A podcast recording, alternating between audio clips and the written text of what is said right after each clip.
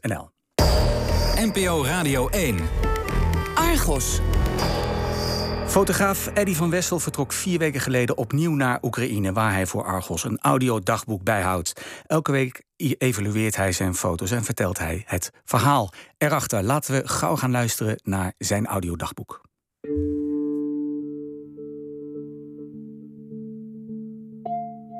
Ja, dit is zijn landbouwgebieden en het is een heel Nederlands gebied eigenlijk. Het is heel vlak. Eh, er wordt heel veel koolzaad verbouwd. En het graan natuurlijk. Het is de een van de grote graanschuren van, uh, nou, misschien wel van de wereld. Uh, ja, dat is allemaal aangeplant. Maar ook deels zijn die akkers zijn bezaaid met landmijnen. Dus ook daar, uh, ook die toekomst is niet, is niet, is niet zeker. En ik, ja, ik rij weer richting Kiev om daar nog wat laatste verhalen te maken.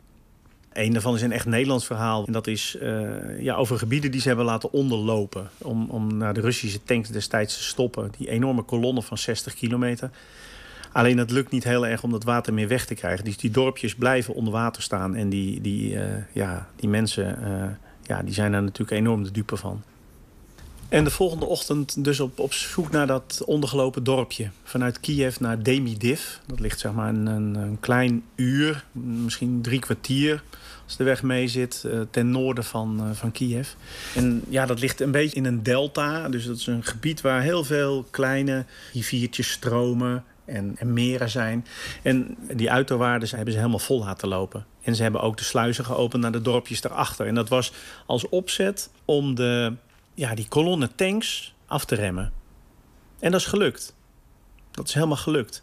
Ze hebben die wegen daaronder laten lopen. De tanks konden niet door de velden. En het water in die uiterwaarden gaat niet weg. Die laten ze staan, omdat ze eigenlijk nog steeds bang zijn voor een nieuwe inval vanuit uh, Belarus, uh, uh, wat daar heel dichtbij ligt. Je zit heel dicht tegen de Belarusische grens aan. En mensen laten inderdaad hun kelders zien waar ze hun voorraad hebben. Hun, eigenlijk hun hele winter, wintervoorraad, die dan zomers weer aangevuld moet worden. En alles drijft de wekpotten die, die drijven uh, naar de deur toe. En als je geluk hebt kun je ze vangen. En als je pech hebt is alles uh, kapot en verrot. En het punt is natuurlijk dat deze mensen ook niets meer kunnen aanleggen. Die kunnen ook geen nieuwe voorraden maken. Want landbouw is eigenlijk uit den boze. En de dieren, die, ja, als ze er nog al waren, zijn ze ook ver weg op dit moment. Maar goed, het heeft gewerkt dus. Ze zijn van ja, het is ons gelukt om die kolonnen met tanks tegen te houden. Wij hebben Kiev gered. Uh, en dat is ten dele waar. Want inderdaad, ze hebben die kolonnen opgehouden. Maar ze hebben daarmee ook de route verlegd van die kolonnen. Want die kolonnen die kon dus niet door, door die dorpjes heen, door de hoofdweg eigenlijk naar Kiev. Dus wat ze gedaan hebben, ze zijn uitgeweken. De tragedie van wat zich daar heeft afgespeeld, is eigenlijk te vinden in Bucha en Irpin. Waar grote groepen soldaten gefrustreerd aankwamen en uiteindelijk om zich heen zijn gaan schieten. En ik denk dat dat toch de, de, ja, de gedachte is waar je, waar je dan mee blijft lopen. Van hoe had dit dan anders gegaan? Waren ze dan door die dorpjes heen gereden? Was er dan niets gebeurd? Ik vind dat moeilijk om, om daar überhaupt een gedachte over te hebben. En ook de mechanismen van waar, wanneer gaan mensen hun menselijkheid verliezen? Wat is daarvoor nodig? Is daar dus inderdaad alleen een omleiding voor nodig, een oponthoud, een frustratie? Of is het gewoon het feit dat je een wapen in je hand hebt en daarmee kunt beslissen over leven en dood van een ander? En vooral niet ter verantwoording geroepen kan worden. Um, en ik wilde nog een keer terug naar Irpin. Die stad waar ja, natuurlijk zoveel gebeurd is. Irpin en Bucha. En het was uh, schitterend weer vandaag. Echt, het, was, de lucht was helemaal blauw. En uh, ja, daarmee ziet ineens alles er toch anders uit. Um, en dan ga je eigenlijk een beetje mee in, die, in, in, in dat optimisme.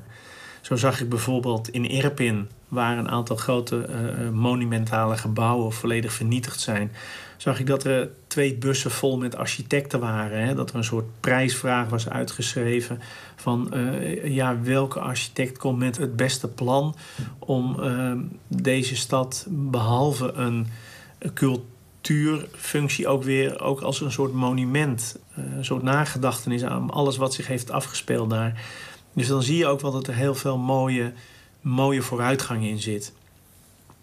Maar ook hele, ook hele wrange, ook hele wrange zaken. Wat toen heel veel indruk op me maakte, waren eigenlijk de patronen van, van, van vernieling.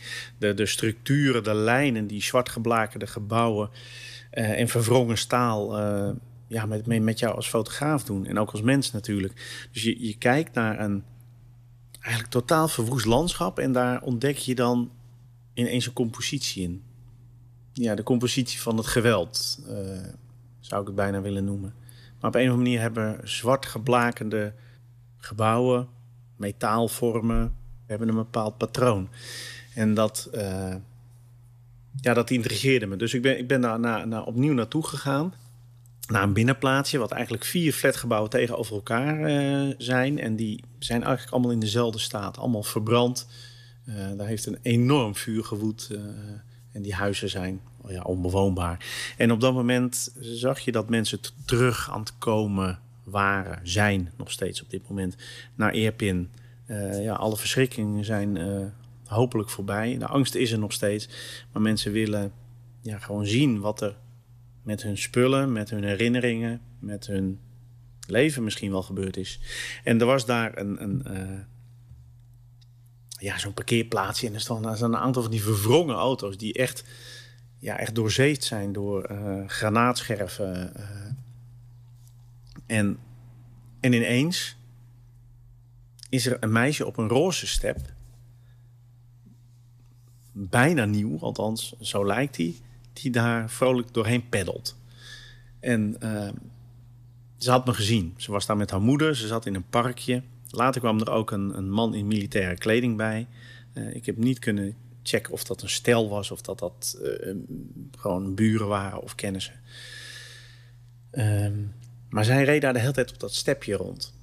Want ja, als volwassen mensen praten, dan, uh, ja, dan heb je als kind al heel gauw iets anders in, in het oog. En zij, zij peddelde mij iedere keer voorbij, maar ze zag me telkens. En op een of andere manier probeerde ze me te ontwijken.